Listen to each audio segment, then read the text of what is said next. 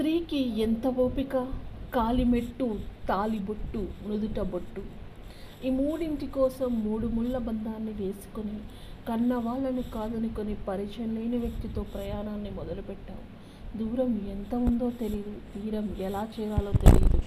నడి మధ్యన నావ పడవ లాంటిది, నీ ప్రయాణం ఉరిశిక్ష పడ్డ ఖైదీ లాంటిది. ఊరు దాటాలంటే పర్మిషన్, ఒకవేళ వెళ్ళిన బెయిల్ మీద వెళ్ళినట్లు వెళ్ళి జైలుకు వచ్చినట్లు టైంకి రావాల్సిందే. లక్షలు పోసి శిక్షలు అనుభవించే ఏకైక వ్యక్తి ఒక స్త్రీ మాత్రమే అనుకుంటా. హే ఫ్రెండ్స్, ఒక మంచి మాట.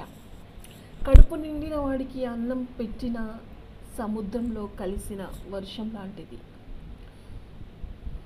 ధనవంతుడికి ఇచ్చిన బహుమానం పగలు వెలుగుతున్న దీపం లాంటిది.